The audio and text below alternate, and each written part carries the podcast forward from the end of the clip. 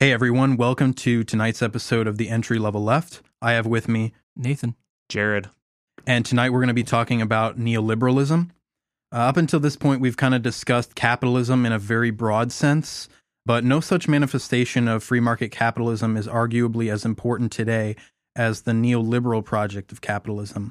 This project, or this, this manifestation of capitalism that we call a project, became prominent in the 1980s with Ronald Reagan uh, in the US, with Pinochet in Chile and Margaret Thatcher in the UK.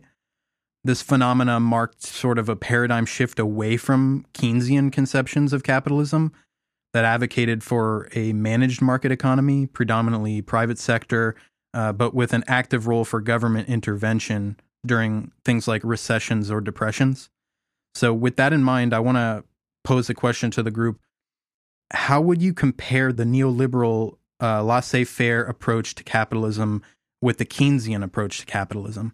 I have this quote written down here from Encyclopedia Britannica. I'm just going to read that just just so our audience is aware, just a little more background on neoliberalism. So Encyclopedia Britannica describes neoliberalism as quote, the ideology and policy model that emphasizes the value of free market competition it is most commonly associated with laissez faire economics. In particular, neoliberalism is often characterized in terms of its belief in sustained economic growth as the means to achieve human progress, its confidence in free markets as the most efficient allocation of resources, its emphasis on minimal state intervention in economic and social affairs, and its commitment to the freedom of trade and capital. So I think to the question, it's really just, in the most basic sense, a separation from any government involvement uh, in the market the way a Keynesian system would have with, with sort of welfare state capitalism, like we talked about in previous episodes. And also, too, one thing I would add to what you've kind of already said is that neoliberalism is a project. You know, you mentioned Chile, uh, Pinochet in Chile. It's global. It's a globalized market force. It kind of toes the entire global market in line or attempts to uh, with this sort of extreme free market ideology that's not limited to single state capitalist entities. For our listeners that may not be aware, what is a laissez faire economics or what is the laissez faire principle? The core belief of it is that the government should have no part in anything that could be a market. So this could be anything from like healthcare to food and um, pretty much any basic need, all the way to things like entertainment. The belief is that the best way to encourage growth is to bring in people who have the capitalist mindset. And in French, essentially, laissez faire is kind of just this idea hands off. I think it pretty much exactly means like hands off economics. If there's a market for it, basically the private sector should be involved in it and they can, in theory, you know, self manage, doing the most good that benefits the most people with and the government when they get involved, they just muddy things up, make things more bureaucratic and limit the greater prosperity that could trickle down to the rest of everyone. And you know? when when it comes to like the Keynesian approach versus the laissez-faire approach, you can think of neoliberalism as kind of like a return back to that laissez-faire yes, approach. Precisely. For pretty much almost for most of the 20th century, you're seeing more and more kind of social progress, although it is slow. You're seeing things like the New Deal mm-hmm. come out, but neoliberalism becomes kind of like the rejection of the New Deal and kind of reverting back to the laissez faire ideals. Kind of just returning to that hands off mentality or that hands off ethic of the of private markets. So going further into this this kind of like ethic that neoliberal uh, neoliberal politics or the neoliberal project introduces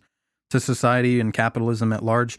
We have a quote from Marxist geographer and professor David Harvey from his book A Brief History of Neoliberalism to paraphrase Harvey, he states that neoliberalism is the intensification of the influence and dominance of capital, is the elevation of capitalism as a mode of production into an ethic, a set of political imperatives, and a cultural logic. It is also a project, a project to strengthen, restore, or in some cases, constitute anew the power of economic elites that were otherwise kept at bay or displaced under more Keynesian economic systems that allowed for the existence of a stronger labor movement. You don't necessarily need to read David Harvey's book, although it's a it's a really great uh, resource that we pull a lot of information and critique from. But I think what he's saying is neoliberalism as a project sort of intensifies the characteristics of capitalism free market capitalism and privatization and financialization of markets. So, the question that I would pose to the group would be what differentiates typical free market capitalism from neoliberal economic ideology? I think I would honestly just for this one hammer down, you know, it is largely a global project. It's something that it's not to say that capitalism, like free market capitalism previously wasn't global. Obviously, you could cite imperialism as it being a global project. Um, what I mean by that is the intervention of a capitalist state into a less developed nation with the intent to grab a hold of its resources and establish new markets in that state, you know, largely referencing imperialism. Um, however, I think that neoliberalism is more of a hyper financialization that occurs on a global stage. The increasing wealth in the hands of the few globally and the increase of global finance, whether it's through the International Monetary Fund, the IMF, the World Bank, uh, and various other institutions that really attempt to act as sort of mediators or players on the world stage in in conjunction with uh, major neoliberal nations such as the United States, the United Kingdom, and so on, and really are at the forefront of debt restructuring efforts. Basically, things that I don't think were existing, or at least certainly were not existing to that level under traditional conceptions of free market capitalism that existed, you know, as Nathan was mentioning earlier, sort of in the emergence of the early 20th century and such.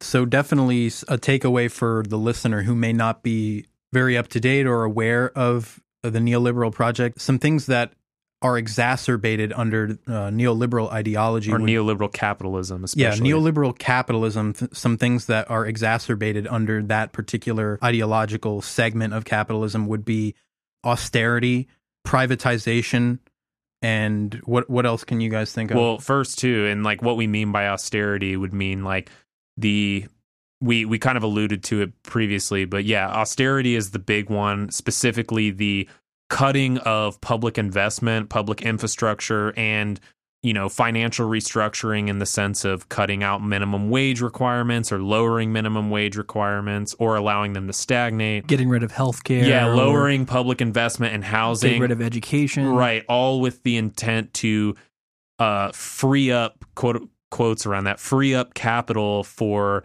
investment namely private investment which basically ends up being a massive transfer of wealth that was previously spent on public utilities and things that could be used by the majority of society and are instead that money is transferred to the financial sector or the banking class, the billionaire class, those who are already financially well off in society. So think of it as just like the the intense cutting of social social programs or social welfare programs and then deregulation it comes into play there too with just free freeing up uh, issues or removing obstacles to investment, privatization, and free trade in that sense. Those are things that are exacerbated under the neoliberal project. It seems like the main goal for any sort of neoliberal state is to increase GDP. So anytime that uh, something is handled by the government, whether it's like education or healthcare or something like that, it's pretty much like a profit loss in terms of GDP and people look at GDP versus debt, a staple of in terms of how economically sound a country is.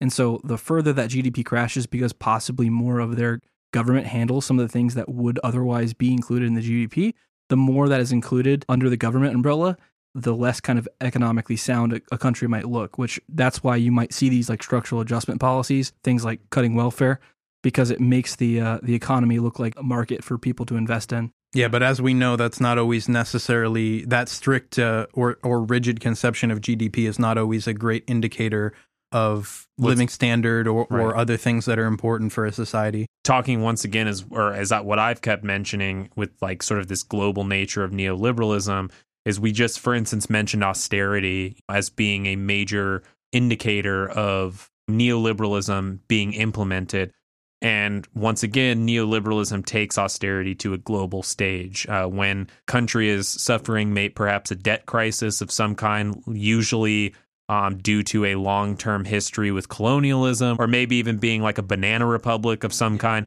Essentially, what the IMF and World Bank do on behalf of Western actors, sort of appearing as a you know, objective third party is they implement austerity in those countries, cut your minimum wage, cut your social programs, cut your welfare spending, and free up capital, aka take money and hand it over to private investment. With that in mind, before we go too much further into like the examples of those type of slash and cut policies or austerity worldwide, or even things like deregulation uh, of free trade, what do you guys think are some cultural attitudes or ethics that arise from neoliberal economic policy? You know, basically this idea that if you're poor, it's because you're lazy. You know, it has nothing to do with any sort of economic restructuring processes, certainly no austerity processes that have led you to being in the financial situation that you're in. So, therefore, it reproduces a, a cultural and ethical attitude, or a cultural narrative rather, that if you're poor, it's because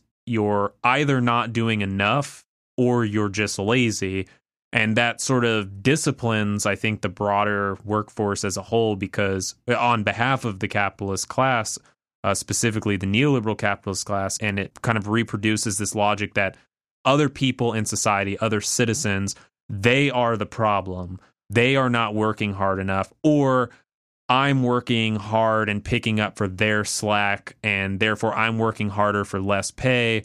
Uh, it just kind of reproduces this whole narrative that ultimately plays into the hands once again of those who already have the large sum of wealth in society from these sorts of neoliberal um, policies and and uh, cultural attitudes that are reproduced. Yeah, so it like aids the atomization exactly. of the workforce. Yeah, and kind of gets everybody to think in terms of individual moral critiques, like because you're doing poorly or because you're homeless, that has absolutely nothing to do with you know maybe some structural disadvantages maybe your parents died when you were 17 and you've Right. been an orphan or you know maybe you were imprisoned and you're now out on the streets without a job you know Yeah. these are ty- these are the type of things that you know are structural disadvantages that you know maybe uh, the moralism of neoliberal politics or Yep. economic ideologies can sort of use to discipline somebody to not think about why it's it's a structural problem but get them to look at it as like an individual moral failing which of course we know is not really the case in most circumstances. Like in many cases it's not your fault that you're homeless. You know and in a lot of cases like homeless people aren't these lazy people that don't want to work or don't want to integrate into society.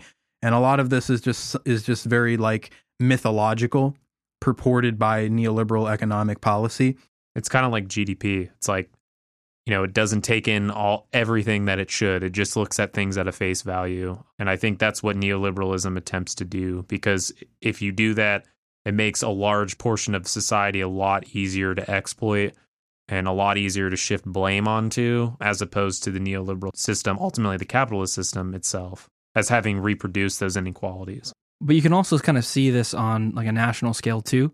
I know that individualism is one of like the the core principles of neoliberalism, but also you can kind of see people blame countries for their predicaments as well, even if they were uh, subject to kind of like a colonial rule less than 100 years ago or 150 years ago, or even if they'd done things like had a social welfare program that they probably couldn't have afforded. Like in the case, for example, of of Greece is probably one of the most modern countries that is having a debt crisis right now.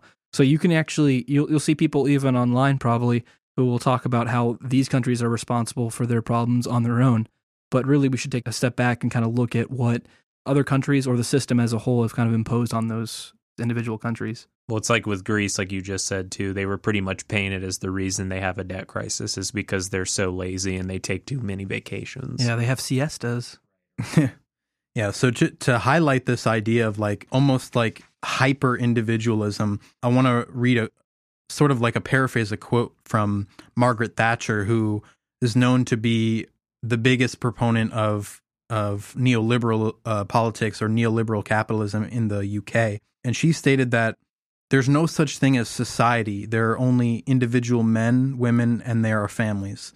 So from that that premise there, it kind of lets you see that the neoliberal project doesn't view society at large as like a, as like a structure. It sees it as just individuals. So it's it's hard to really put your finger on it, but if you really take that for what it could mean, you see how insidious it is. Is it almost it almost like removes any culpability for society at large or the culmination of projects or economic realities such as you know colonialism chattel slavery or like long standing projects of restructuring that could be culpable at all for you know systemic wide problems. So it's all individual critiques with neoliberalism and the culture it produces. That quote i think even more so than just it highlighting that you know there's no greater structure than just individuals. The quote also is a way, it's kind of a cop out. It's a way to say that there is no other collective body, governing body, whatever the case may be, that is responsible for your social well being. Therefore, there is no need to invest in your overall well being, your brother's overall overall well being, or society's overall well being, right? Because there is no society. And therefore, if there's only individuals, then it's you are individually responsible um, for your own successes and failures. Going back to the previous point we made, you know, if you're poor, it's because you didn't work hard enough or you're lazy and has nothing to do with the societal factors that have actually gotten you to where you're at. And and perhaps uh, would have in the past also alleviated some of the burden of what you would be going through. Yeah, essentially, a lot of the cultural ethic of neoliberal capitalism looks at possibly systemic problems and individualizes them. Uh, like we've talked about previously, the example of Ronald Reagan um, and his infamous racist uh, stereotype of the black welfare queen, and how that sort of um, gets people to think of poor people and, and almost like dehumanize them as if they want to remain poor just through laziness or idleness, or that they would sit on welfare because they don't have a systemic or, or structural disadvantage keeping them from supporting themselves in the first place. So I think like the cultural ethic of neoliberalism wants us to believe that structurally there's no blame for state policy or institutions like political parties that cling to a line or cling to a behavior or set of uh, political imperatives, those have no bearing on society as a whole because there is no society as a whole when we look at the neoliberal conception of economics. So that brings us to the next section of like contradictions inherent in the neoliberal project. So what in your own words do you think would you guys think trickle down actually means because we've been sold trickle down economics in one way but it may not actually work out in in practice the way that that it's been sold to us. Yeah, the the basic idea of trickle down economics is that the people who are really responsible for success in this this country are the ones who are at the top. They're the ones who made the investments. They're the ones who gave opportunities to the others. So the idea is that if you can maximize the amount of capital that someone might have being on that kind of upper side of, of society, then you're going to maximize opportunity for the lower side of society. I'd say the major problem is is it's hard to find evidence that really supports that that notion. You can go through American history and you can I mean you can debate for like a million hours about it on the internet, mm-hmm. but you're you're gonna you're gonna have a hard time really really proving some sort of uh of real correlation between uh, low taxes on the on the rich uh, on the capitalist class and success on the lower classes, especially when you look at the fact that a lot of times when we say make America great again, we're usually probably talking about a time when taxes were actually pretty high on the uh, the upper class. Right. Because of that, there was far more money for social spending. Yeah. I mean, I think trickle down economics is pretty much sold to us, at least in my opinion, is this way. You know, Rich people are the investment class. They're the reason why we have jobs, right? They're the job creator class. The less they have to pay in taxes, the more extra capital they will have that will sort of trickle down to the rest of us. It'll free up capital that will in turn trickle down and be invested in us, whether it's in higher paying jobs or just overall more investment in quote unquote society. You know, them investing in private transit systems or what you know whatever the case may be. I mean there's a variety of ways in which it's been sold but how do we actually see it in practice? I mean in practice it's the more money they have via tax cuts the more money they hoard, hoard yeah. or reinvest in you know various hedge funds or financial institutions or financial groupings that pretty much just circulate their money around and make money off of its cir- circulation, or they make money off of the actual interest on it, as opposed to, you know, if they were taxed at a more progressive rate, uh, they would be kind of forced to spend it, or whatever they didn't spend would be then, or forced to invest it in the economy. Otherwise, whatever else they didn't have would be then taken in taxes and then put into more extensive social programs, social welfare programs. And we're not saying either that the quality of life has decreased because of like neoliberal policies, but what we're saying is that it seems to be increasing for one specific class of society, the upper class, a lot faster than it increases for the other classes. Yeah, I mean this this is not like a amusing or an ideology. Like this is statistically relevant. You know, when we see since the 70s like union membership decline and then the corporate share of profit going more and more to the 1% and it's t- tapering off for the rest of us. I mean, there are graphs and stuff on epi.org that you can look at and then see this information in real time. This is not just some ideology that we're putting forth. This is statistically relevant. I mean, the reality is neoliberalism has made the rich richer than they've ever been in the entire existence of humankind. And at the same time that they have acquired this much wealth, the rest of us, the bottom 99%, have stagnated or declined. Um, and because of the stagnation, you know, it's really been a testament to the fact that this extra money that they have uh, is not actually in turn being invested in the rest of us. It's not trickling down for the rest of us. And I think that's why you really see this highlighted when anytime there's a new, you know, uh, economic report that says the economy is doing better than ever, and pretty much every working American has not really seen any real material effect in their lives at all. I think that's a large way in which neoliberalism as a whole sort of operates and has operated uh, long term now that we have the data to sort of look at that and you know realize what it is for what it is yeah so with the the idea of trickle down and how it's sold to us you know, it's really not ideology to say that it's not working as it was sold to us. So you can look at economic data, which we'll um, we'll put in the show notes, and we'll give that information to you or, give you access to that information so you can see what we're talking about. But you know, also neoliberalism as it exacerbates a lot of these things like austerity and hyper financialization of markets, changing trade policies or deregulating trade with things like NAFTA or different trade policies were sold trickle down as this ideology um, for the financial class or the investor class, the entrepreneur class, to use that extra money to make jobs or create jobs for for the uh, rest of society.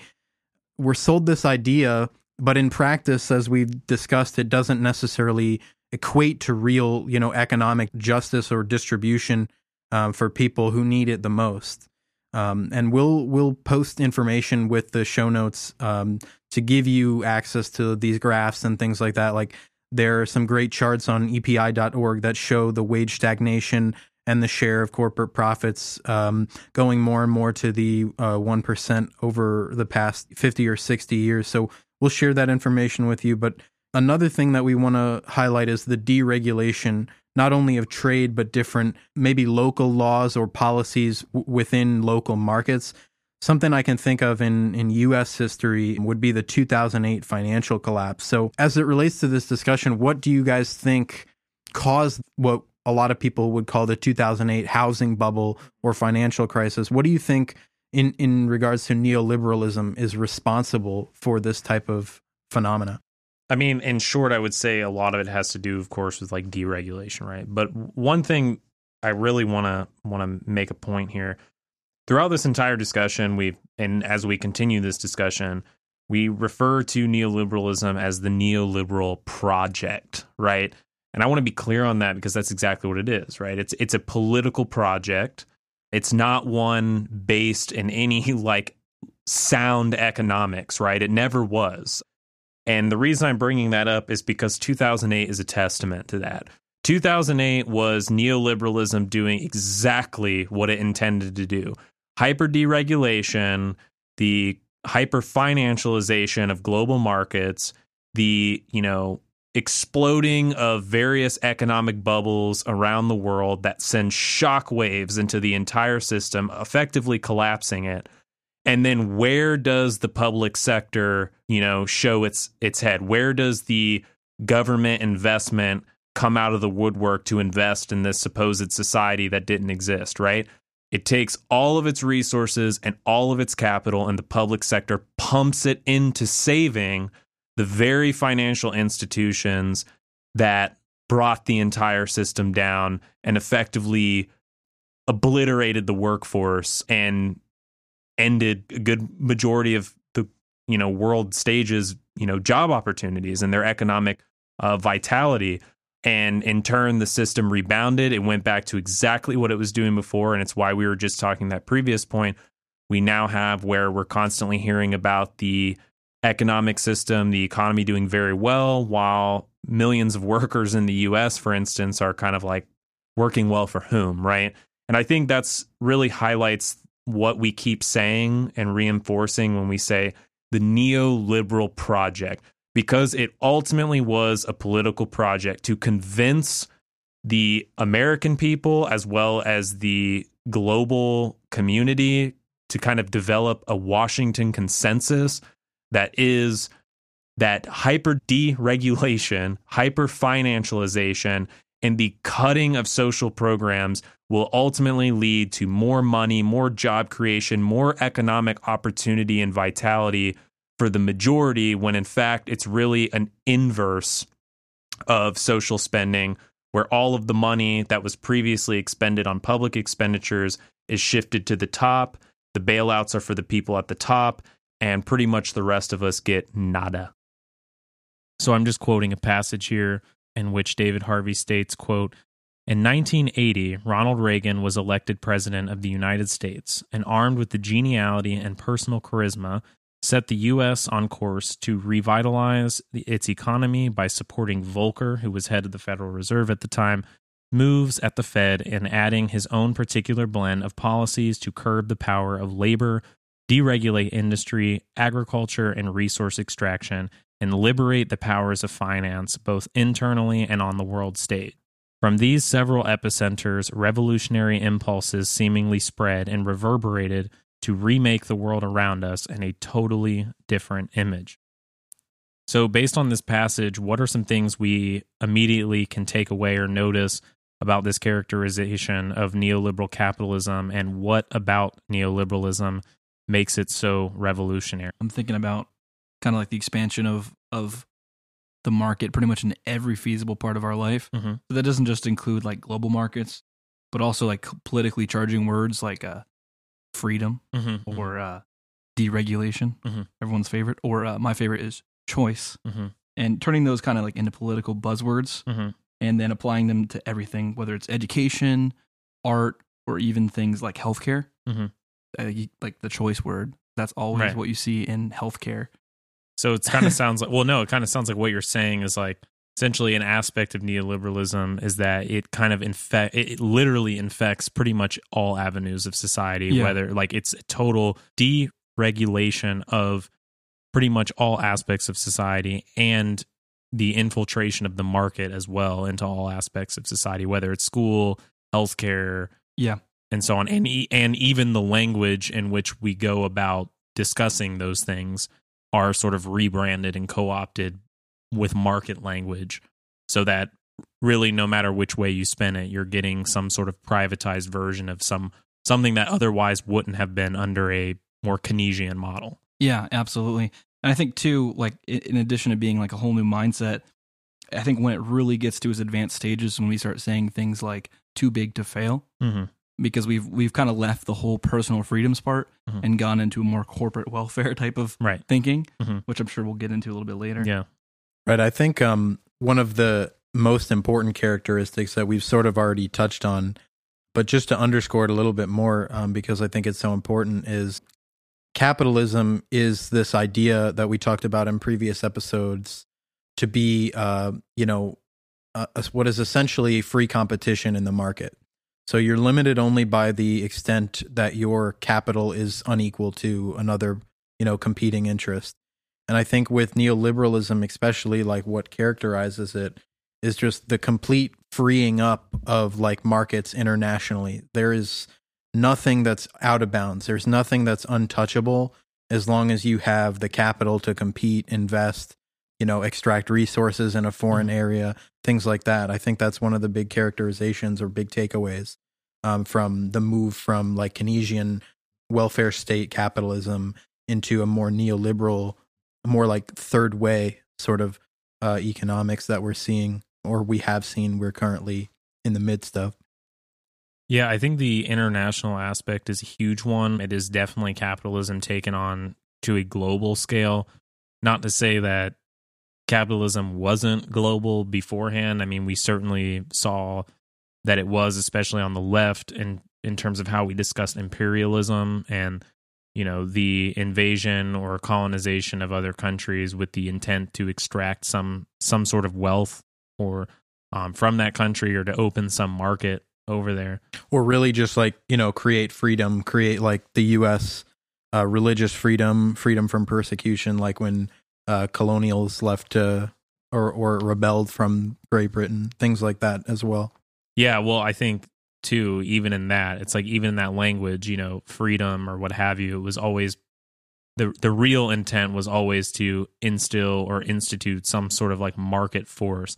But I think the way that neoliberalism is different is that it's it's a complete like unification. I mean, although there could be disagreements or, you know, global competitions of sort, is a total unification of a global market system so that say when you know the market sh- quote unquote shuts down in the US it turns on in Singapore it turns on in the UK it's like a constant 24/7 cycle of the economy constantly going constantly interacting with one another. So it really it never shuts down it never sleeps but on a global scale. Yeah which i think has been monumentally impacted by of course computer technology and and technological advancement in general just as you know in the around the time of the industrial revolution that exacerbated a lot of uh, issues or inequalities that already existed. And that kind of brings us to the idea of how we should look at neoliberalism as sort of like a, a revolution in a sense when compared to the Keynesian um, economics of uh, you know welfare state capitalism. Well, yeah, because I think that was like part of the initial question is like, what makes neoliberalism so revolutionary? And you could easily be like, okay, well, all these things you've previously listed, you know, hyper deregulation, the globalization of the market, all that stuff. Well, how is that, you know, in any way different than previous forms of capitalism? But I think one way that makes it so different is it's, well, the difference is more, or the revolution is more taking place from the Keynesian capitalist system, where the Keynesian capitalist system, while still capitalist, provided some sort of, through progressive taxation, some sort of general social safety net, which neoliberal capitalism obliterates entirely, or rather inverses, so that the welfare state merely exists to pump money into and bail out and assist the market and completely disassociate itself from the general public. A lot of people think of Milton Friedman as like the the core kind of architect of the neoliberal mindset. Mhm. Um, him and von Hayek, who was Mhm. his teacher. Chicago Yep, yep, school. exactly. And they're they're quoted as saying that the only things they think should be done by the government are roads, courts, and the military. So when you're Mhm. talking about a complete extreme classical liberalism, this is what it is. Right, but even so, like in the in the U.S., there's a lot of confusion almost from just interpreting like our Constitution or things like that. You know, where the founding fathers set up where we're supposed to provide for the general welfare. To what degree do we interpret that? Like, it what is gen- general welfare? Is it just building roads or is it just providing military? I don't know that you can say in the U.S. specifically that general welfare should stop at just you know building roads or you know for example so it's really one of those things where you know how do we interpret these types of Well, see, of and what's kind of interesting about that is is um, Thatcher actually had a, a talk with von Hayek, right? Uh, who's I guess if Milton Friedman is the father of of neoliberalism, he'd be like the granddad. And uh, von Hayek actually proposed some things that were pretty similar to what Pinochet did to uh, Chile, and she actually turned them down on the on the premise that she didn't think the people would actually consent to them. So Hmm. from that we can kind of gather that to even get to complete neoliberalism, there needs to be almost like a military junta dictatorship involved. well, von Hayek, I mean, yeah, and I mean, I think that could be interpreted like in a lot of different ways, but I mean, even von Hayek was an extreme avid supporter of the project in Chile under just an absolutely ruthless, brutal dictatorship of pretty much austerity authoritarianism in in Chile. But yeah, Friedman um, himself actually went down to Santiago shortly after Pinochet took power and tried to encourage him to stay on course with mm. his style of economics. Um, but it's kind of funny because later on, when Friedman actually won the Nobel Prize, people had a lot of questions for him. He actually kind of came out defensively saying, No, no, no, no. I, I never was an advisor there. I never advocated for what happened in, in Chile. Mm-hmm. But really, when you look at it, I mean, it was it was all the Chicago boys, all the Chicago school that mm-hmm. that, that were the architects it was, it was of, it, them boys. The whole thing. prior to this time, like in the 1980s, um, you didn't really see uh, neoliberalism um, being tossed around by the general public. I, I, don't even think that von Hayek and all them would have considered themselves neoliberals. It, it's neoliberalism. Honestly, is like Monday morning football. Looking back at it, you know, it's kind of like what came out as an aftermath to describe it. But, right, uh, pretty much. And and I think when you get um, around the time that Pinochet comes to power, you start to see in the in the public and in the media this well market critics specifically start tossing this term around neoliberal as sort of a derogatory term is when you start to see it come out that way. Well, I mean, thing about this too, and, and we allude to it in the intro, is Pinochet in the Chicago school was the beginning, the sort of the the lab rat, the test for the neoliberal project, the Chicago school style economics. And ultimately they believed it to be a success, right? Because Reagan and Thatcher, who largely their system, you know, came to power after what was going on in Chile had already sort of taken place or had begun to take place. Overall, you know, regardless of what they may have said here, that this way or the other, or the way scholars may have looked back at it, they ultimately felt that what they were doing was a successful project. They believed in the project. It was a very, very ideological project. Which is, um, you know, even on its own, I can see why we might think it was beneficial from U.S. interest standpoints. But when it even comes to Chile, I was actually reading about it today. Great documentary by Naomi Klein that uh, they were discussing the revolution in Chile and uh, the inflation rates after they instituted all the austerity policies that's about 375% per year. So even when you're just talking about neoliberal policies, they're they're not like directly effective. Like they don't just happen to just make the economy soar. Like maybe sure, mm. we've seen our GDP soar under neoliberal policies, but it doesn't just happen overnight. just to bring it back home and make sure that everyone understands. When we talked about in our intro with Margaret Thatcher's quote, there's no society, there are only men, women, and families that's that really encapsulates like what the neoliberal project is. So uh, austerity is um, for those who may not be familiar is when a government or a body takes uh, or makes cuts to like welfare spending or subsidies for the public uh, good or public welfare like education right. any kind of social program any, any social program they'd make cuts on it uh, much like what is happening in the us today making cuts on social programs you know, rather than than looking at any type of structural problem that might be there, just taking um, those social en- endowments and just completely eviscerating them, which is in line with that thought. You know, there there is no society. We're not working together. But it, but it, it does that too with the intent to free up more capital to spend and quote unquote invest in the economy, whatever that means, which largely is taking wealth from the public and dumping it into some kind of subsidy, tax break, whatever you want to call it, for the 1%, the capitalist class, whatever you want to call them, the business class, because previously under more Keynesian economic models or any social welfare program in general is typically funded through some kind of progressive taxation. So the elimination of those progressive taxations in order to defund those social safety nets and thus free up more capital for private investment and so on. That's the essential goal of or program of austerity, which neoliberalism in itself heightens dramatically.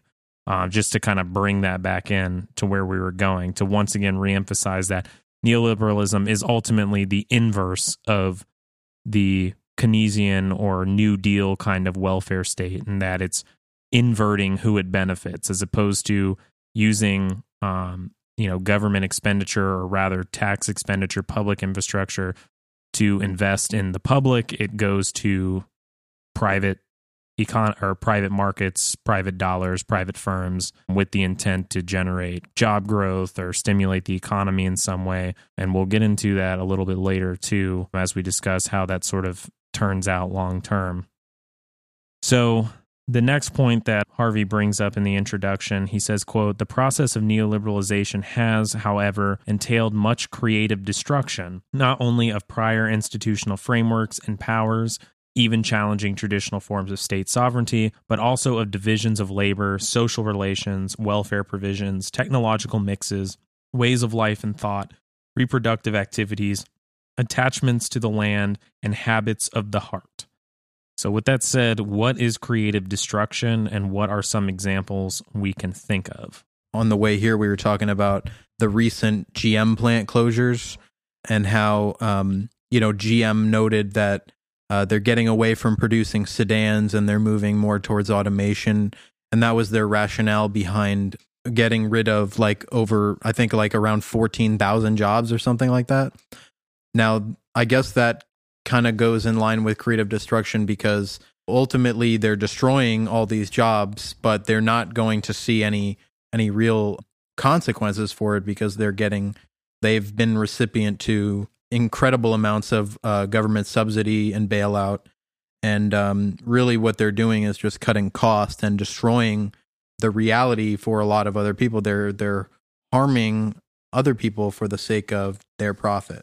Right. Well, and I think too, it's it's creatively. I mean, they're they're taking a, a set of jobs, um, or market infrastructure rather, and destroying them with the intent to free up capital to invest elsewhere. I mean, another perfect example of creative destruction would be literally NAFTA. You know, the North American Free Trade Agreement that was signed by Clinton back in the 90s, where it essentially allowed for the total obliteration of all kinds of manufacturing within the United States. Um, and not not the elimination of manufacturing for that company, of course, but the elimination of manufacturing tied to that particular geography that could otherwise be creatively reappropriated to another location, another country who didn't have the strict labor laws, who could get away with hiring, you know, younger people and therefore not have nearly the social benefits or the working conditions could be worse. So they could essentially, you know, bump out more of more product, um, hire people for less money, and ultimately free up more capital and produce more of whatever it was that they intended to or that the con- company produced in order to you know generate a greater profit. Um, the the ultimate goal of all of this creative destruction is to creatively reappropriate assets with the intent to generate higher profit long term. I guess with that how is this concept relevant to modern capitalism or neoliberalism? It's relevant to neoliberalism because you with neoliberalism, the advent of it, you sort of get into these hyper international finance capitalism or and and also transnational corporations and just how they have really been given the liberty to go and and insert themselves into any sort of economic situation that they can compete in and i think that is relevant absolutely to you know modern capitalism and how our economy in the US works how we gain a lot of the wealth that we have and why we are considered one of the wealthiest countries in the world. Mm-hmm. I think capitalism, like by its very nature, is constantly expanding and it has a need to keep expanding, right? And I think at some point, and reinventing itself, right? Yeah, absolutely. And I, I think at some point, and whether it was 30 years ago, 40 years ago, 70 years ago, it, it's approaching its growth capacity. And uh, essentially, out of necessity, you have to find new places to increase that growth. And that could be other countries. That could be social programs. Um, that could even be just whole new mark parts of the economy, like for example, like the internet or av- yeah, avenues yeah. we haven't even thought of yeah. yet. Right. So I think the the neoliberal mindset is just always looking for that new market, and I think it's not really you know it, it's almost a market necessity that we move into other countries like Argentina or Chile, Brazil, Grenada, Iran, Mhm. any of these countries where we impose uh, austerity programs or we we we take out big loans or we overthrow their government or yeah or just seek Yeah. to expand markets and in doing so completely reorganize or and or obliterate their entire social infrastructure or government infrastructure whatever and it's it's almost become like methodical. You know, it it starts with loans, Mhm. and when someone's not friendly to taking loans, suddenly the government, our government, the Mhm. U.S. government, is support supporting their uh, their adversary. Mhm. And then once their adversary takes over, all the money starts flowing again. Mhm. Where they're back to taking loans. They're back to uh, getting rid of social welfare programs and uh, or And, just uh, the interest in markets that we don't have access to Yeah. right so Mhm. like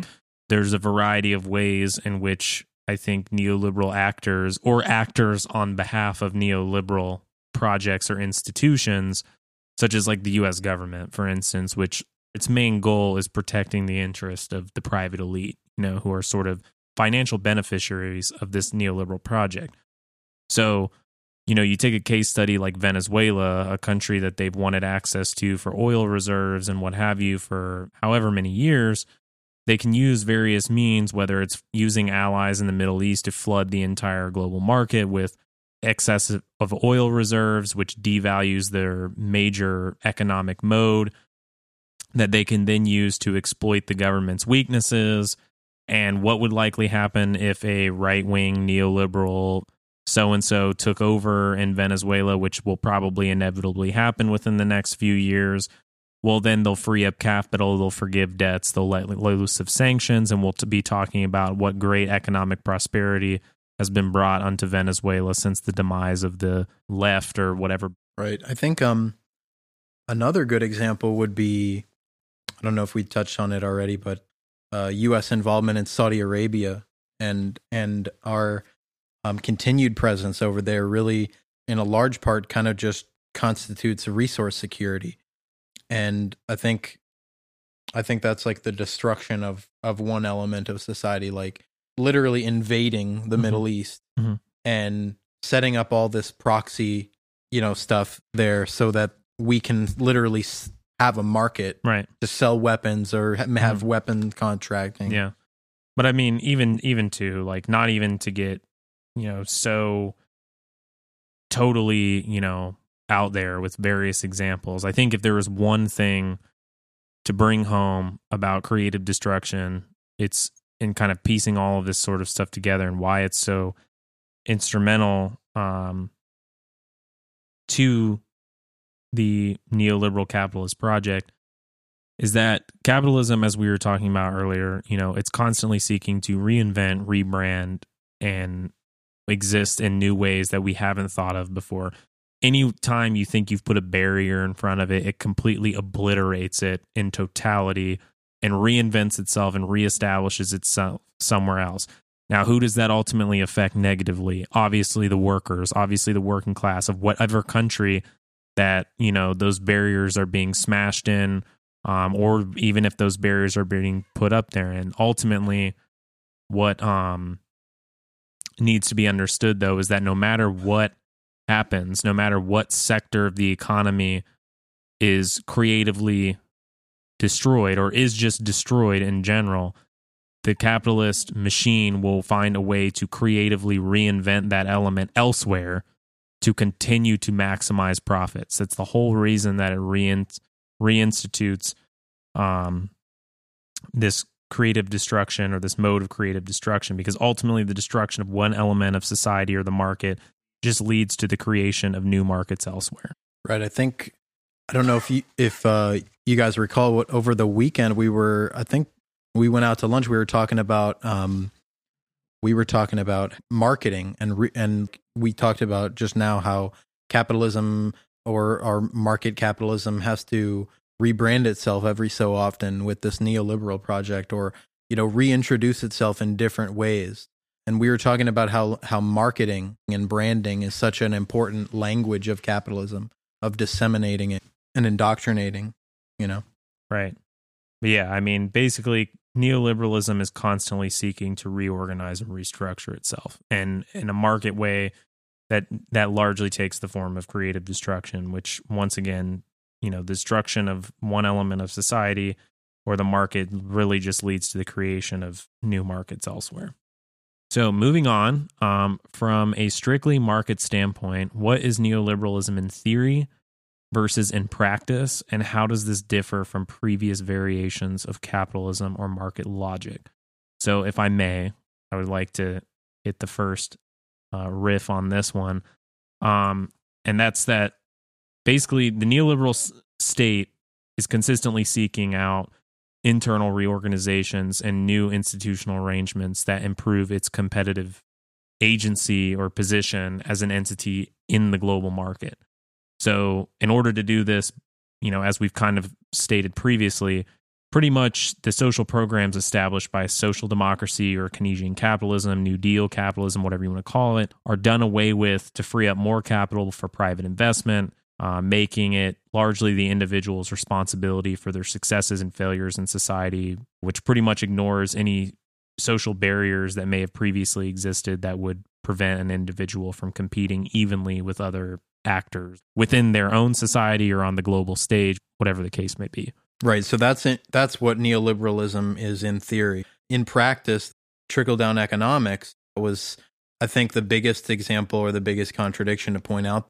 That was a big push by Reagan, um, and I think something that he's most well known for is that idea that the wealth will trickle down when we give these allowances to the, the wealthiest in our society. But from the 1970s until now, what we see is just completely stagnant wage growth while production and wealth generation is at an all time high. You can see how in the 1970s, um, the distribution of, of wealth became more unequal at, at this point in time and has just continued to skyrocket from the 1970s until today. Yeah, I think like the the core thesis, as you guys kind of hit on a whole bunch, was that it's pretty much just like an extreme version of like classical liberalism in theory, but as we've kind of discussed in practice, it it never turns out that way. If if anything, if anything, it is it is really just classical liberalism in theory, but it's people who actually like stuck to their guns instead of like you know. Yeah, and like uh, I I was watching a video from Noam Chomsky, and he kind of hit like the probably the three biggest I could think of. One, if if we were all opposed to uh, government intervention, then how can we explain bailing out uh, all the companies in 2008, whether it's the financial sector or if it's uh, the car companies? The other one he really hit on too was the government pouring money into public projects that would later become products. Like, for example, every component that's inside of an iPhone is probably something, well, it was something that was developed in a government project. Same for the internet. But companies but never ashamed to use those things when they when it comes to making a profit. Yeah, or even like we always talk about how if you take space technology, you're talking about Elon Musk, who pretty much by every like I don't know atheist dude bro science major, you know, who just discovered Sam Harris like for the first time ever, who thinks Elon Musk is like a literal god or whatever, is like, oh my god, today Elon Musk tweeted that he's gonna invent a hyper warp drive to beam people to Mars. And it's like, oh, he said that. That's great, but he wouldn't ever fucking do that, right? Because him to even, I mean, what has he actually done? A whole lot of like honestly jack shit in terms of space. And compared to what, you know, NASA did in the past, why? Because the majority of the infrastructure that is even allowed for a private sector to exist in the space industry is because the public sector took on all the risk back in the you know 60s and 70s and oh, and even before that when it obviously like started as an idea. But you know what you were saying with like the whole like Chomsky talking about like well if we really didn't believe in government you know like we wouldn't have had the bailout. Actually i mean it's almost like neoliberalism it kind of gets to say that it's still not in favor of the government because the government isn't doing society any good. It's doing them good, right?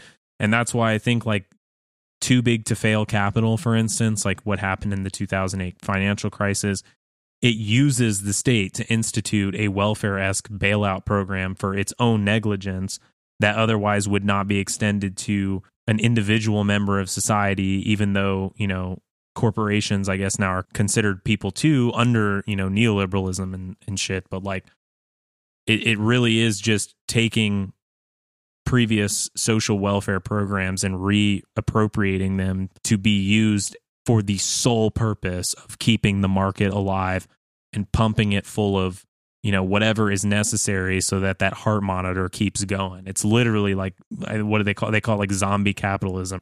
Wondering what you guys think about this but critics on the right often say that is not real free market capitalism Mm. you know that's not what's supposed to happen in a free market Mhm. the government isn't supposed to bail those those companies out they're just Right. supposed to fail but if they're so embedded in our economic infrastructure to be called too big to fail then is that a valid criticism is it an invalid criticism and I mean, I mean, the thing is, though, they say, "Oh, it's not real capitalism." Well, yeah, of course not, because real capitalism would have been dead in the fucking dirt like years ago because it keeps fucking crashing and obliterating itself over and over and over again. Because ultimately, you have to say, like, that. What do they always say?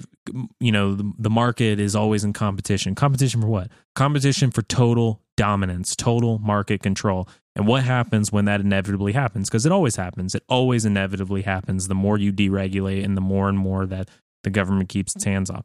Well, what happens? It completely sends itself into a greedy whirlwind of monopoly and what have you until it, I mean, that's probably not the best way of wording it, but it sends itself into a whirlwind of monopoly and then completely obliterates itself from the inside. It's the snake eating the tail, right? Just constantly further and further and further sucking down as much as it can until it's brain dead.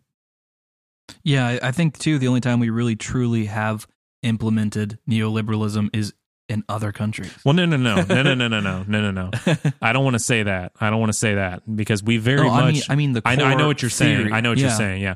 No, neoliberalism. I think the reason why I was we were kind of talking about earlier, and it might be confusing for the listener, and I hope it you know it's not too confusing, but neoliberalism. It, when we were talking about sort of how it's that Monday morning football type thing, like we're looking back at a previous set of views and theories and all that, and we're calling them, lumping them together, or the Chicago School together as neoliberalism, the neoliberal project.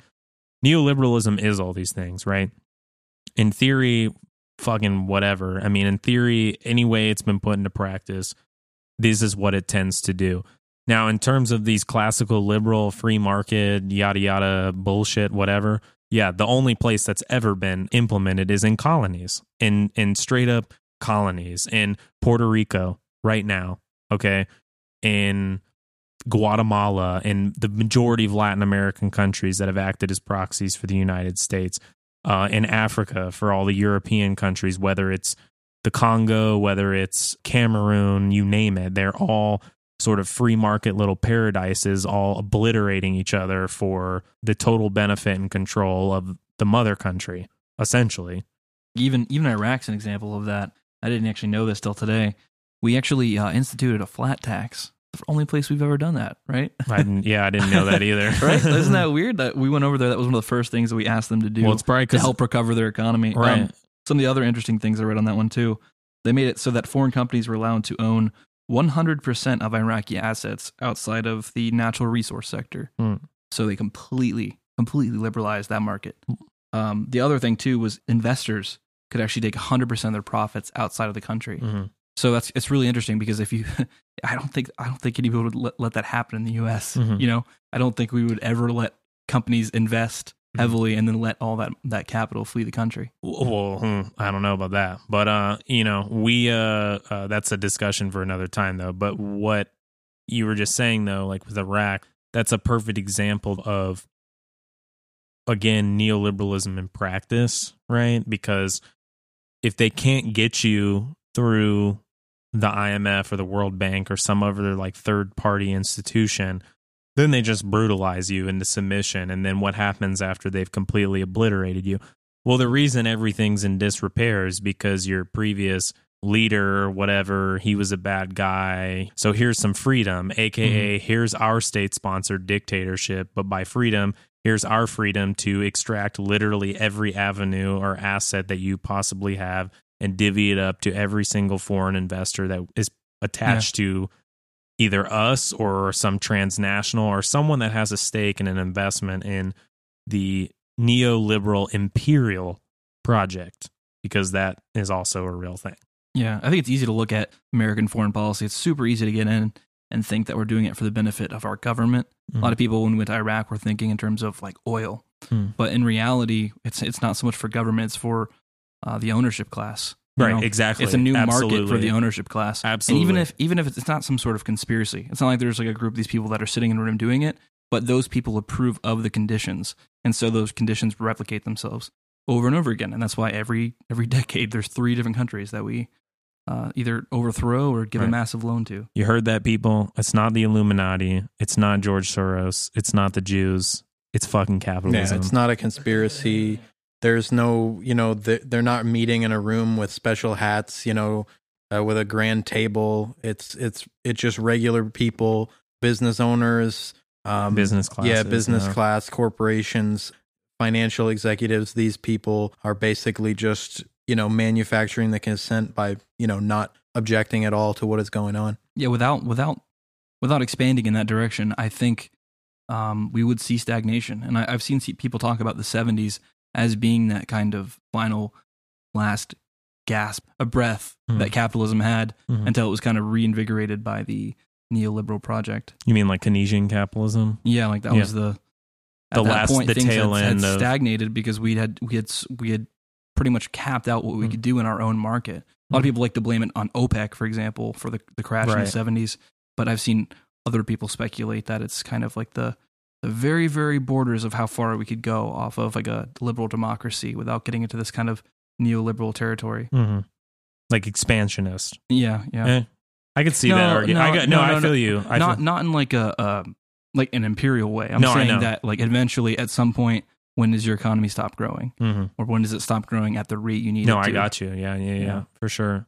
Yeah, that's interesting, but could be debated further, but we'll we'll save that for later. Um okay, um so quoting again from David Harvey in his work A Brief History of Neoliberalism, he states, quote, in the event of a conflict, neoliberal states typically favor the integrity of the financial system and the solvency of financial institutions over the well being of the population or environmental quality.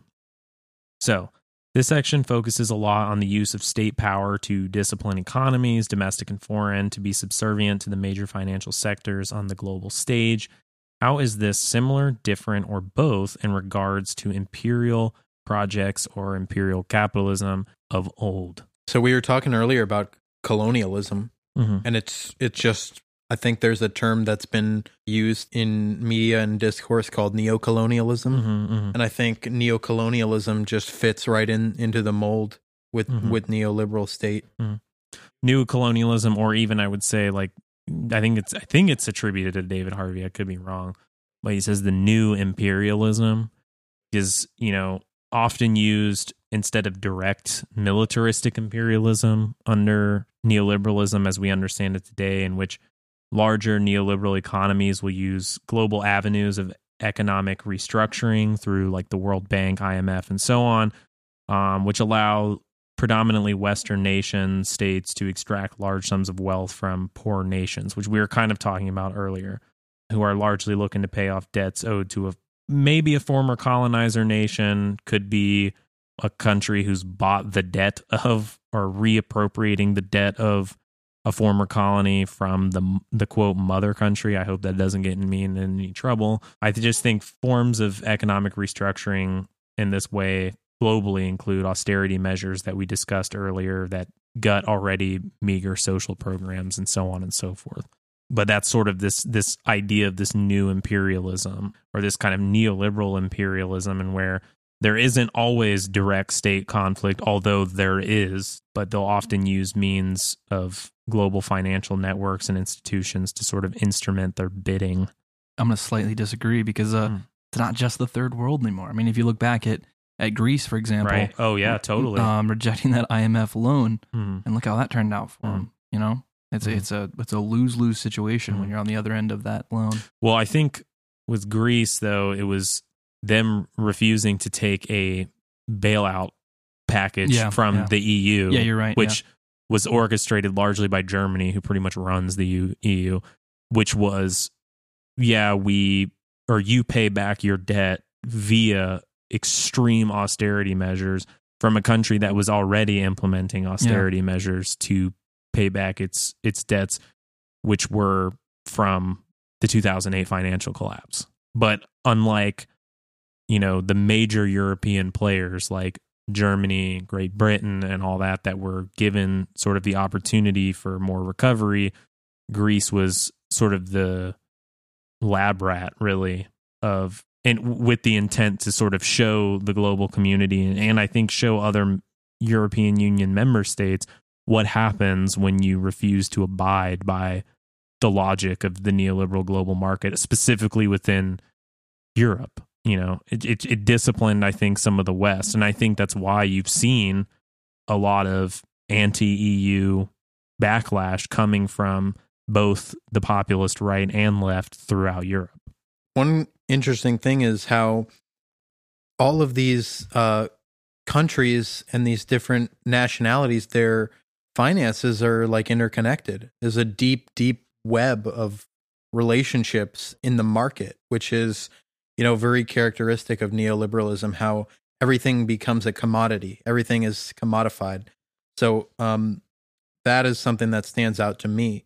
How, you know, we go from, well, maybe it wasn't necessarily unlike this in the past with um, you know Keynesian economics or or New Deal uh, capitalism, but you're seeing it more and more where you know solvency becomes so important uh, to you know uh, on the path to you know what is considered like market sovereignty. So um, that is a that is interesting and important thing to take away. It's this deep interconnected financial web that ties all of these nations together. It's no longer just this isolationism, this like small government. It's no longer about that. Everything mm. is now connected. Right. The collapse, just as the the growth of one market in one country may affect the growth of a market in the other, the inverse is true as well. Because ultimately, you know, you're talking about this interconnectedness, and we are just talking about Greece and austerity and whatnot being imposed on a global stage. It obviously wasn't Greece's fault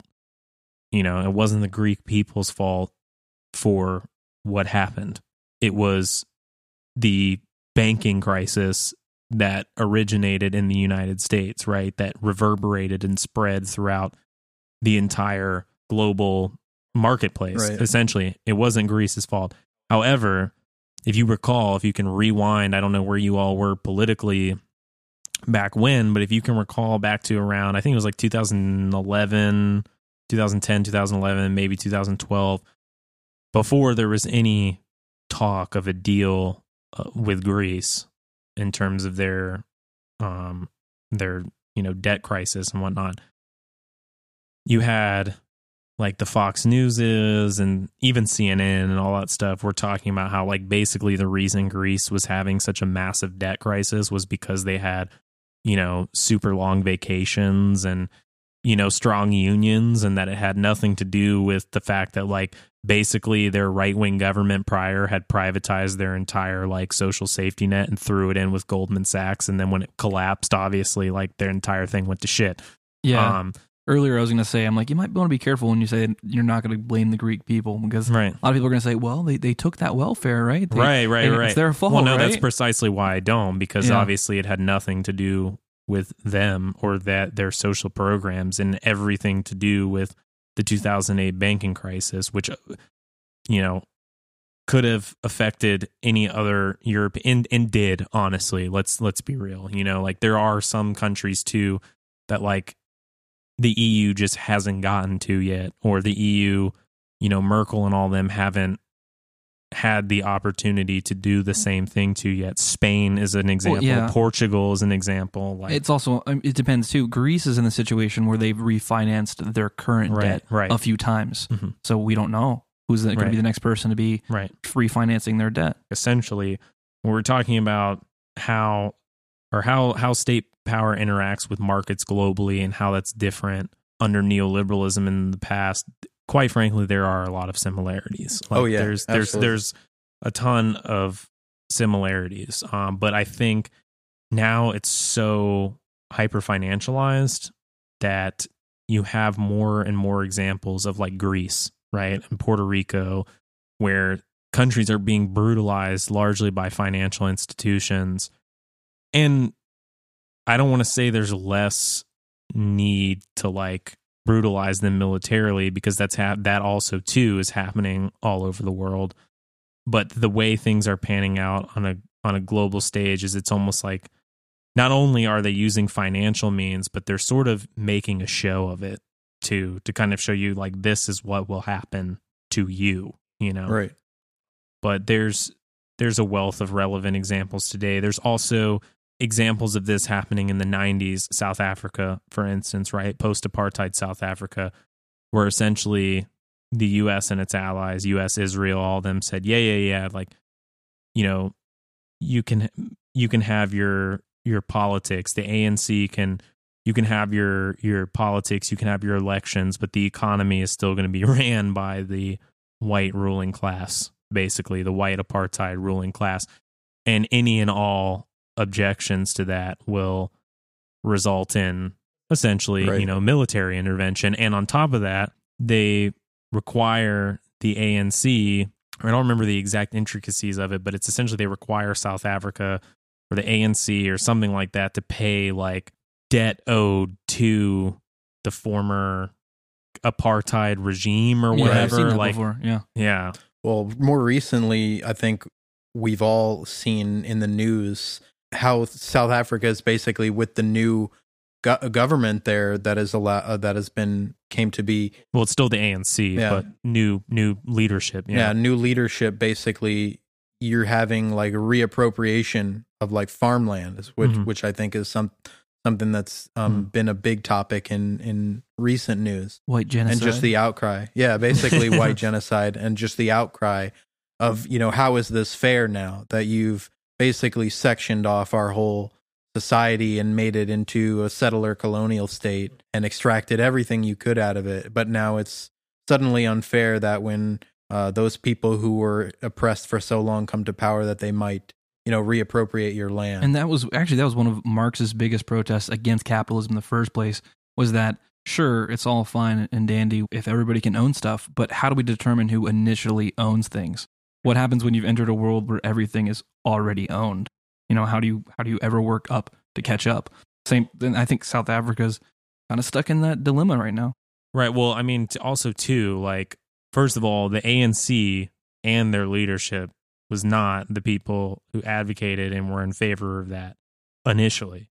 It was the South African Communist Party, but that that proposition of land reform, of land redistribution was so popular amongst the masses and the ANC has been catching so much shit for being so fucking corrupt um and embedded with like literally the neoliberal like elite and order in that country for so long um that pretty much it was sort of like we will do this to gain like some sort of like popular support within the country and it worked um, because it is largely popular because a lot of wealth in south africa is tied to the land and you have former landowners whose like grandparents or those people who still own it today were like fucking ruthless monsters in apartheid south africa but yet even with the overturning of that entire government structure and social relations, the people are still there and they still own that wealth and they're still tied to it at the behest of the suffering, the continued suffering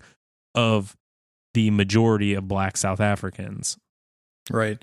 And I mean, a a lot of people know of South Africa strictly because of apartheid and, and Mandela and all that. But this this particular instance is not unique. You know, I mean, aside from the uh, elements of apartheid, there, it's not a unique circumstance. Um, it's not. It's certainly not the only co- colony or settle, settler colonial state that has you know ever existed. Mm-hmm. No, absolutely. I mean, there's a wealth of examples. Um, but I think that's the thing about neoliberalism is it's really about making a, a, financial show of things. You know, it's really about this kind of economic brutalization of the majority of a variety of countries that are that find themselves financially subservient to the powers that be via it they accepted the wrong deal and in this deal or no deal like market neoliberal bullshit that currently pans out on the global scale every day or what have you. Um, That's all. Well, too, to step back once, that's not just to say that it's all the IMF or the World Bank's fault for even getting involved. A lot of times, the upper class in those countries is also in favor of taking out loans as well. I think David Harvey pointed that out in the book. Yeah, no, I mean they're well, yeah. If if the loan, you know, benefits their private capital sustained existence, then obviously that's they're going to be in favor of. Like I said, going back to this kind of whole reiteration of I think what we've been going at like over and over and over again, hammering in about this whole like neoliberalism thing is like neoliberalism in practice has no fucking beef at all with state intervention or other agent intervention into the market as long as it's to help them and maintain the rule of and the presence of capital in society in all avenues of society not just this aspect of that but in all avenues of society at the behest of at the outright oppression suppression and extraction from the majority of society globally It's fi- it's finance and private property propped up by the state Mhm. for the interests Mhm. of those ultimately who run the state or anyway. or or you know even the finance can through its own dealings shady dealings credit swaps whatever like in 2008 financially get itself up you know on its own through its own deregulated shady you know practices. And then when it all you know falls out from under itself it just it doesn't matter. It, Right, it gets that injection of capital that it needs to get right back to where it was. In that specific example with the housing crisis with you know uh, what is it Fannie Mae and Freddie Mac and you know they were Sachs, yeah, all of gi- them, yeah. giving loans to people that you know ultimately couldn't ever repay them right um, and then that's where you have the bubble and Mhm. the crash right I don't know why Bernie Mac would do such a thing. uh, f- wrapping this whole thing up, quote uh, from Harvey again. He says, "quote The anarchy of the market, of competition, and of unbridled individualism generates a situation that becomes increasingly ungovernable. It may even lead to a breakdown of all bonds of solidarity and a condition verging on social anarchy and nihilism." In the face of this, some degree of coercion appears necessary to restore order. The neoconservatives therefore emphasize militarization as an antidote to the chaos of individual interests. For this reason, they are far more likely to highlight threats, real or imagined, both at home and abroad, to the integrity and stability of the nation. And so, with that, what instances do we see of this playing out today? well, the obvious answer is the immigration crisis. Scare quotes yeah, around yeah, yeah, that. in quotes, crisis in quotes. Um, yeah, no, I think just Trump in general, right? The emergence of a sort of populist right that is like everything is out of control and it's disorganized and all of society has been obliterated and the reason that is is because of the left who's destroyed our social norms and our social order, you know, such as the family and all that stuff. Uh and conservative values, uh, the immigrants who are taking all of your jobs um, and kicking you out of the the market uh, and making you you know worthless essentially in terms of what you own and your own material wealth. Uh, you know, there's probably It- some something I thought about too is uh, security in general. Uh, there's a whole market for security now that never existed.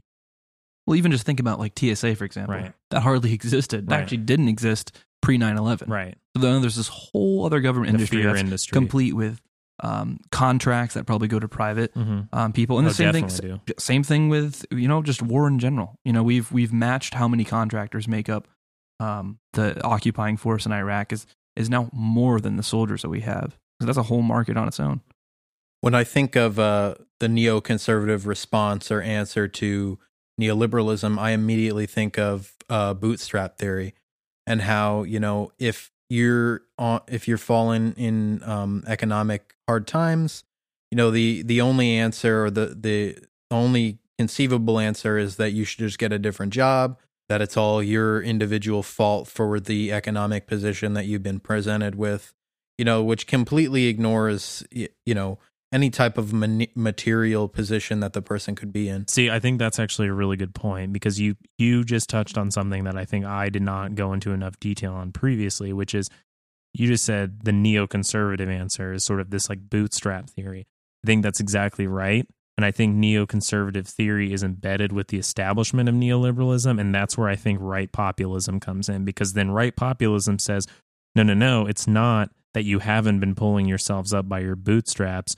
It's that you've been trying to and you've been working hard to do these things. But the reason you haven't made it is because of all these immigrants who have made it impossible for you to get a good, decent paying job. It's because of all these lazy people who don't want to work and want to just suck out, you know, the money, all this money from the government. Uh, it's the left who's destroyed family values and made women, you know, to feel that they have they should have too much independence and therefore that's why you can't get a girlfriend or whatever shit that they say you know and so on and so on and so forth but it fills a vacuum in society that for a lot of people is easy to latch on to because it makes them not feel that they're to blame because they're not you know they're not to blame but it's it's also you know obviously it's a scapegoating because as i had stated in the intro and i think is always tends to happen is that these right populists tend to be the best managers and financiers of capitalism of of capitalism and of even neoliberal capitalism because of the fact that they are so good at maintaining the status quo, maintaining order in a way that never addresses the true root cause of what has, you know, led to all this economic anxiety, social anxiety, which is capitalism itself and the, you know, and inequalities that it produces inevitably. Right. I think it is uh, exactly to your point. It's basically the blind leading the blind in that regard. Mm-hmm. And that bootstrap theory is as much it is as it is an answer or a response, it is so deeply embedded with the neoliberal project. It is comprises a lot of how uh, reactionary forces resp- respond to claims of you know a ruling class or things like that. Anything that they can do to sort of downplay the idea that there's any anything structural that's keeping you from getting you know solvency or the ability uh, to be financially independent without you know taking out loans, without um, constantly renting and never being able to own things like that. With that, those are the the types of things that really just reinforce Mm-hmm. what is considered you know bourgeois ideology. Right. And not only that, too, like this neoconservative and right populism, one thing that they share is that they're sort of, especially like right populism, but right populism, neoconservatism, they can kind of be the same in many ways. They blend together. They sort of are catering always to, especially in American society, like to a particular demographic, which in American society is the white male, right? Because then when there is a response to these same social anxieties in terms of like you know i can't find work or economically i'm stressed or whatever the case may be by other people whether it's the left or communities of color for instance who have experienced this since the inception of this country because of that there's a tendency for the left and those people who have experienced this historically to organize, right? To protest, to engage in some sort of action, civil disobedience, in which case the state comes in to crush that and to rear its ugly head. And I think it whips up the support of that sort of white male demographic because it then says, like, see, these people that were disciplining, that were bashing their heads in on this, you know, on Capitol Hill or whatever, for protesting or in you know New York or in Occupy Wall Street or whatever the case may be. See, they're the problem. These are the exact people we've been telling you about. They're and look how organized they are, as opposed to you know a left populism, which would attempt to say like actually they're exhibiting the same you know social and market anxieties that have and so on and so forth. What I think is actually funny is if we go back to the the David Harvey quote in there, he actually uses the term antidote to chaos, which is a subtitle in uh, you know Jordan Peterson's book. Twelve Right. rules of life. Yeah, antidote to chaos. Right. And well, if you, for you know if you just yeah. clean your room, it'll solve all of your yeah, basically. and I think that's. I don't mean to like downplay it or or take any uh, sense of magnitude away from it, but I think in a lot of ways that's how the right tends to view things like this, and that's what underpins and and precedes that neoconservative answer is that they they view it as a lack of order. They view it as social degeneracy. You know, a lot of them see the LGBTQ comp, uh, uh, community that way. Um, they look at hookup culture that way. They see a lot of those things as a lack of order. But yeah, going off this notion of like chaos versus order um, that you had that you were mentioning, I, I think because of that, it's not a coincidence why you know neoliberalism today um, is seeing such a strong reaction from this sort of far right populist element. Although most of us would consider a lot of like neoliberalism, neoliberal politics to be far right, uh, the reality is they've largely been adopted by both what we understand as the conservative, the Republican conservative movement in the U.S. and the more liberal democratic institutions in the U.S. as well, making them essentially associate, you know, these a lot of these chaos. Well, I'm I'm putting that in quotes, chaos, you know, or these sort of liberal social norms or various elements of society that they have issue with. They're associating that to a large degree also with the sort of neoliberal politics of the liberal left, um, well, what they believe to be a left in general. Yeah, I have. I, I really, I, I can't doubt that there's probably a large amount of conservatives who might actually listen to this anti-corporate kind of sentiment and actually agree. You know, like we were talking about those right-wing populists. A lot of those people aren't opposed to to protectionism or uh, or uh, kind of the more like anti-classical liberal points of view. So I didn't mean Right. to cut you off. Yeah, no, no. I mean, I just think that ultimately that's what's led to a large part of this this combat against this supposed chaos in quotes has led to this ultimate rise of a far right populism that is distinctly targeting, you know, minority groups, the left, LGBTQ groups, and so on, because it sees their own market anxieties, their own social anxieties that are to large part a product of a market that has completely all in a butt for years abandoned them and in turn are you know seeking this sort of scapegoating that leads down this path of highly reactionary confrontational right-wing politics um, that is both against the neoliberal project but is ultimately acting in large part as its best manager both internally within the nation and on a global stage Hey everyone, thanks for listening to this episode of the Entry Level Left podcast. As always, be sure to check us out on Facebook and give us a like at facebook.com slash entry level left. You can always find links to more information in our show notes or on Facebook. Feel free to reach out to us if you have questions, comments, topics, or anything you'd like us to discuss on our show. Until next time.